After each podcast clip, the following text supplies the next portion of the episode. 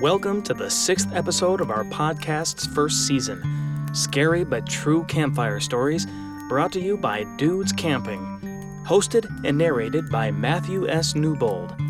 Thanks for listening, and please spread the word, tell your friends, tell your pastor, post it on Facebook, Twitter, Instagram, and any other social media outlet that censors information like a Chinese government official. Our goal is to share true stories of the strange, supernatural, ghostly, and unexplained as we gather around the virtual campfire. Or maybe you are sitting around a real campfire right now. Maybe you have a strange but true story that you'd like to share. Email us at dudescampingstories@gmail.com with your own Bigfoot, UFO, ghost, or unexplained supernatural story, and we'll consider it for broadcast.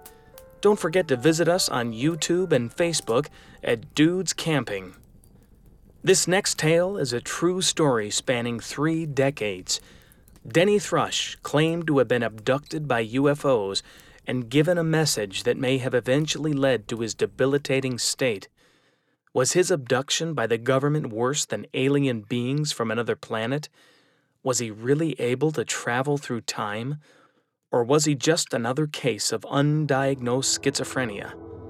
Sit back, relax, and enjoy the strange abduction of Denny Thrush. Everyone seems to have a black sheep in the family. That uncle that nobody likes to talk about who shows up at the family reunions drunk or with a woman 30 years his junior. You know the one I'm talking about. Well, my Uncle Denny was definitely the black sheep of the family. But in my youthful eyes, he was the epitome of what an uncle should be. He was my hero. The guy lived off-grid, in the wilderness, and in a cave for Pete's sake. It was everything that my young mind could hope for. An exciting and carefree life of continuous camping and no responsibility that somehow attracted the attention of local Arizona police, the FBI, and even aliens from another planet. Or so he told us. You see, he was a savant at building things and figuring out solutions to complex problems, but he lacked the everyday social skills that most people possess. It made him somewhat of an outcast, which never bothered him because he had 2 brothers and 1 sister, my mother.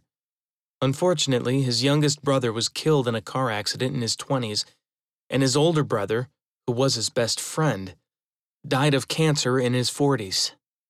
Denny was left alone with his sister and grieving mother, which probably led to his desire to wander off and live in the woods by himself. One summer, my mother, brother, and I went to visit him in Arizona. He was renting a room from an old lady in Phoenix, helping her around the house and barely getting by. We drove to the Coconino Forest, where we camped out in the wilderness for a week. I mostly remember him popping a beer every 20 minutes and just being extremely funny. He took me on a hike to see his cave, which was pretty well hidden from view. It was an enclosure on the side of a cliff that went about 30 feet deep and widened into a 15-foot room at the end. He had a fridge, a TV set, and a bed with little room for anything else. He made a septic tank by burying a barrel in the ground. He also created electricity by running a line from a small turbine in a nearby brook to a generator which was just enough to power his fridge or the TV, but not both. I was fascinated at his ingenuity and resourcefulness. The most amazing thing about his cave, though, was how it was hidden from people and from park rangers. He had hauled down bags of concrete and built a rolling door that looked just like the rock face. He could roll it back and forth on some sort of wheel system, and you would never even know it was there. Amazing. Several years later, when I was entering high school, I remember how distressed he was on the phone. The rangers had discovered his cave and destroyed it, which now put him under the watchful eye of the park and local police. He seemed to think that they were stalking him, and so he sent my mother a sealed letter telling her not to open it. She wasn't sure of his intentions and opened it anyways. This sent him into a frenzy of expletives and made him question our loyalty. He quickly got over it, though. Rather than living in a cave, he now resided in a tent deep in the Coconino National Forest, where he spent most of his time trying to avoid authorities. He would occasionally call collect from a payphone and update us on where he was and what he was doing. I remember one particular call in 1993 when he told me that he had been abducted by a UFO while he was moving his tent from one spot to another. "What happened?" I asked him. "Well, I had just broke down my tent and I put all my equipment in my pack. I left some things hidden so that I could come back for them later. I have about 4 or 5 spots that are just remote enough not to be noticed, and I just switch between them every week or so." I could hear the excitement in his voice. "I was walking to my spot as the sun was setting. I know the area well enough to find my way before it gets completely dark, so I stopped at the river.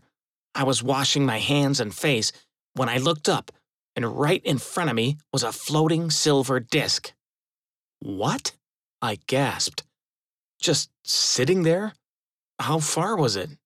"Oh, it was probably 50 feet away, just hovering there, completely silent," he said. I pondered this for a second. "What did you do?" I asked. "Nothing," he said. "I just stared at it. I wasn't afraid, and it seemed like it was observing me, almost friendly." How anybody could get the sense that a metal object was observing them or that it was friendly seemed a little odd to me. I'm sure that a cow assumes the butcher's intentions are friendly before it slits its throat. "After about 5 minutes, he continued, "the thing just shot up in the air and disappeared." "Wow," I said in amazement. "What did it look like? Did you see anybody inside or anything on the outside?" I was like a child who had just been told about Disneyland for the first time. He thought about it briefly, then responded in an apathetic tone. "It was a metallic silver that seemed to be reflecting light from somewhere, but not the sun. It also had strange markings like hieroglyphs with dots circling the tip of the disc. I didn't see any windows and I didn't see any other people, but it didn't end there." Oh, great, I thought. Nobody would believe such a story from a guy who lives in a tent by himself. Even though he was my uncle, I didn't even know if I believed him, but it was a fascinating tale to say the least. "What happened next?" I eagerly questioned him. "I got to my site, set up the tent, and unloaded my equipment. I would have to make another trip the next day because it was getting pretty dark. I had a small fire going and just finished cooking some food when I opened a beer and lied back looking up at the stars." Oh, the kryptonite to the believability of any story. Beer, I thought. Up until this point, I had some faith that what he was telling me was true. But with beer in the equation, anything is possible. How many beers did he have? "I was looking up into the night sky when that disc came back and hovered between me and my view of the stars. I couldn't tell how close it was, but almost as soon as I saw it, my mouth, lips, and jaw started to tingle like it does after the dentist. And that's the last thing I remember. I woke up the next day inside my tent and went back to get my other stuff." "Weren't you concerned about the missing time?" I asked, thinking that a normal person would be freaked out. "To be honest, I didn't think about it much. It was just kinda..." He paused, searching for the right word. "Weird, that's all. Not scary or frightening, just weird." I didn't know what to think about this story. I wanted to believe my uncle, but so much about his account seemed like a movie or an episode of X-Files replayed in his mind. After graduating from high school 2 years later, some buddies and I decided to drive across the country from northern Ohio to Arizona. Our intention was to go to the spot that my uncle was supposedly abducted and camp out. This sounded like a great idea when we were 18. We didn't really consider the maintenance of the vehicle and ended up having to tow the car twice. We split up, and I decided to continue on to meet my uncle while the other guys tried to drive the shorter distance to Albuquerque, New Mexico.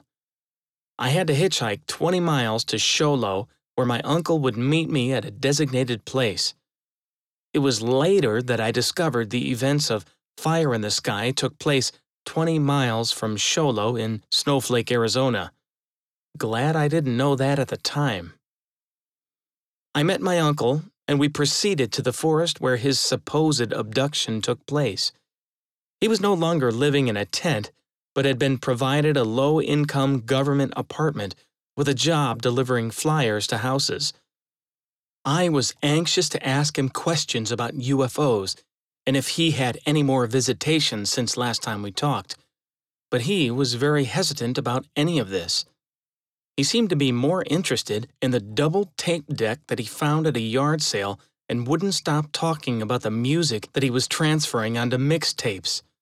He was so excited about these tapes that he played them the entire drive to the camp spot. Every time I tried to broach the topic of UFOs, he would change it to something else. I figured that he needed to warm up to the subject before he would talk, but he never did. I got zero information out of him on that trip. In 1997, there was one of the largest and most famous mass UFO sightings over Phoenix, Arizona, known as the Phoenix Lights. A comet was scheduled to pass the Earth on March 13th, so thousands of people were outside watching the skies. Stealing the comet's thunder, a huge V-shaped formation of glowing orbs moved silently for 300 miles along the Nevada state line and through Phoenix. Thousands witnessed the event, and hundreds of people were able to take photographs from all angles.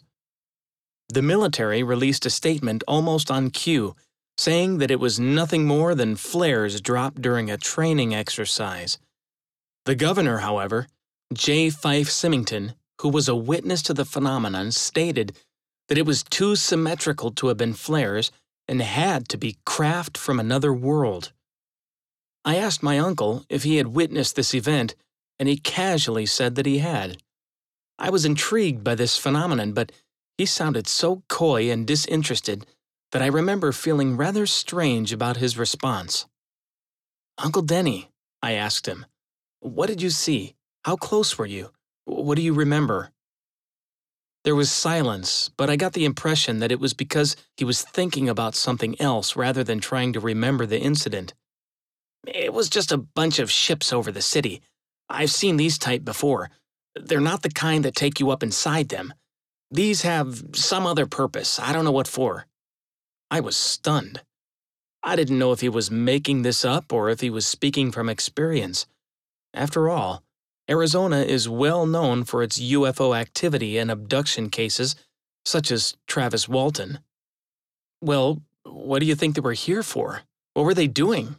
I pushed him. "They had a message," he quickly responded.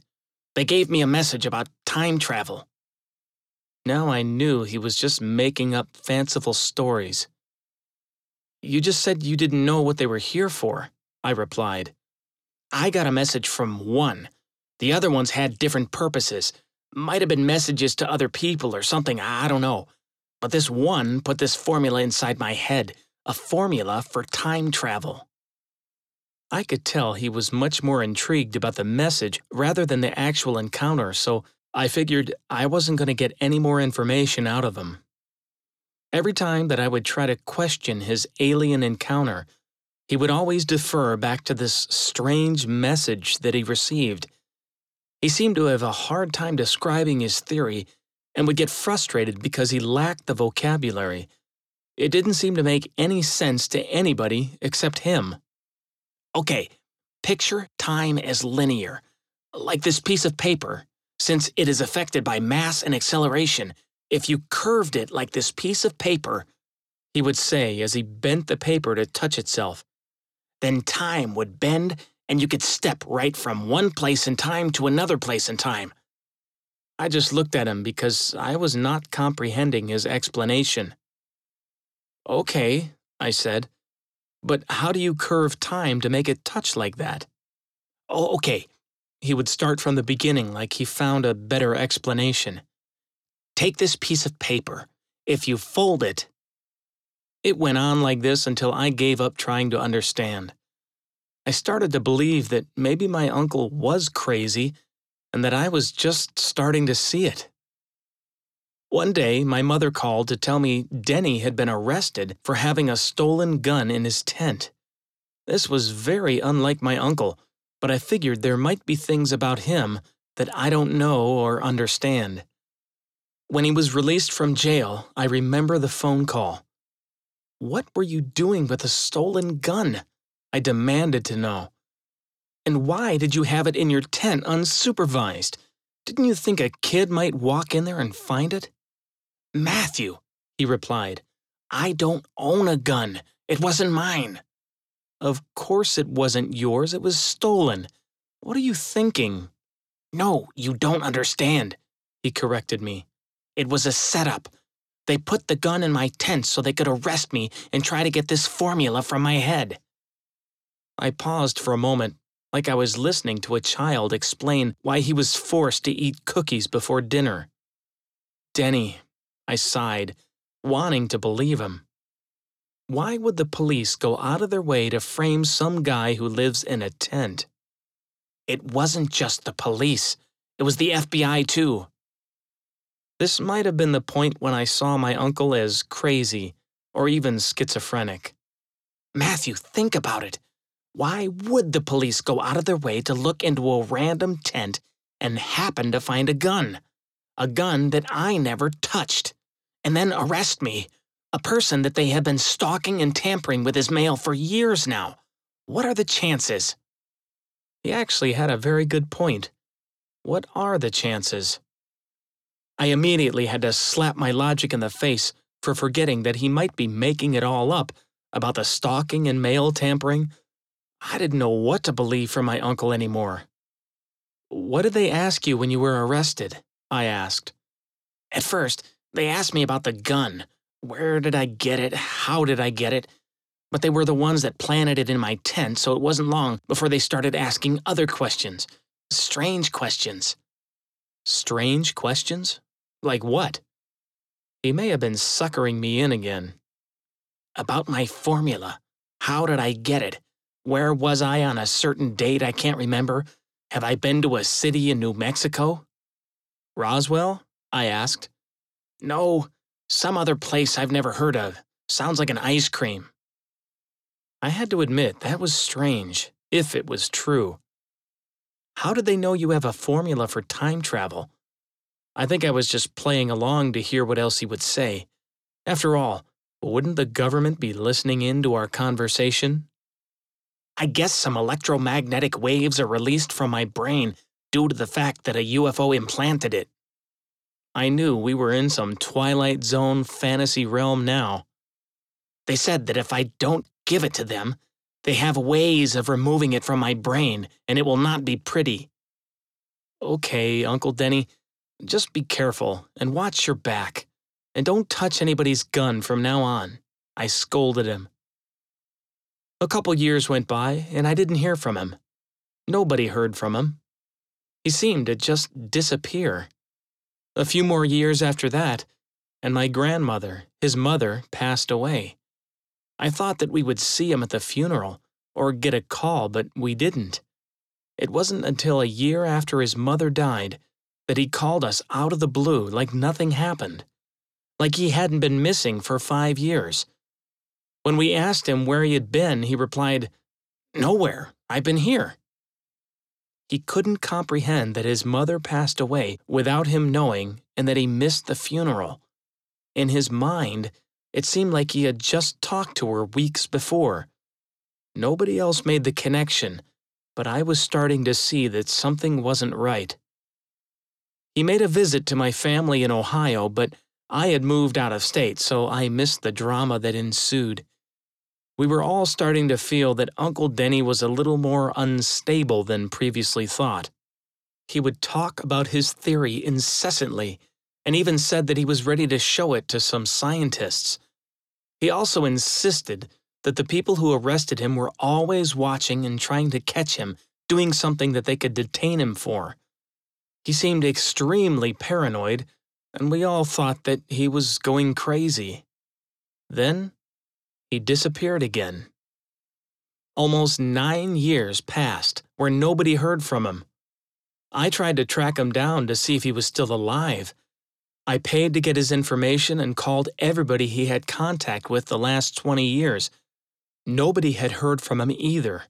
Not his landlord, not the people he worked for, friends or neighbors.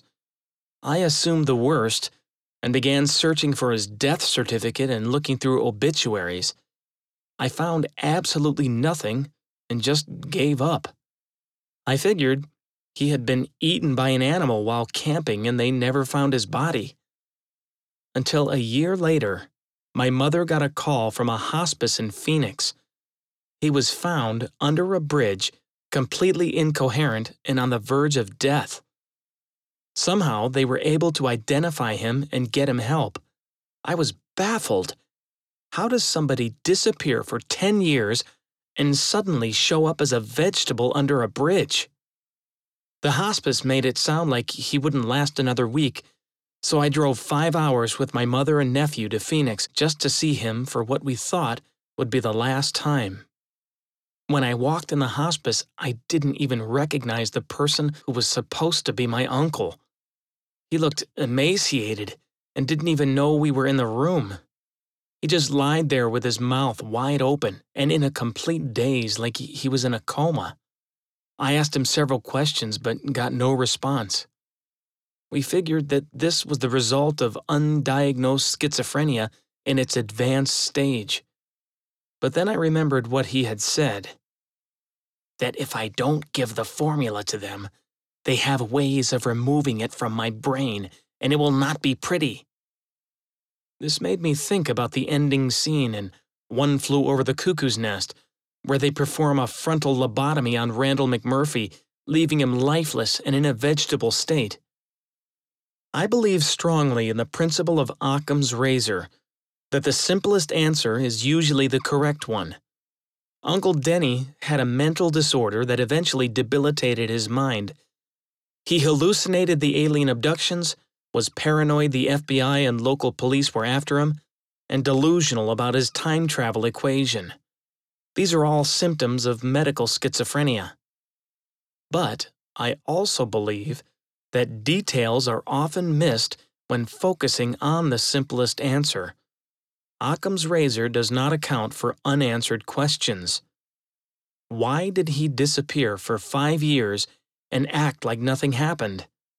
He missed his own mother's funeral and seemed to think that he just talked to her weeks before. Was he able to travel through time? Did he somehow go 5 years into the future and not realize it? He did say that he was ready to show the scientists. Did our government extract the formula from his brain and leave him in this catatonic state like they threatened? Was my uncle part of an intergalactic conspiracy to obtain time travel that cost him his life? What if Denny Thrush was telling the truth about everything?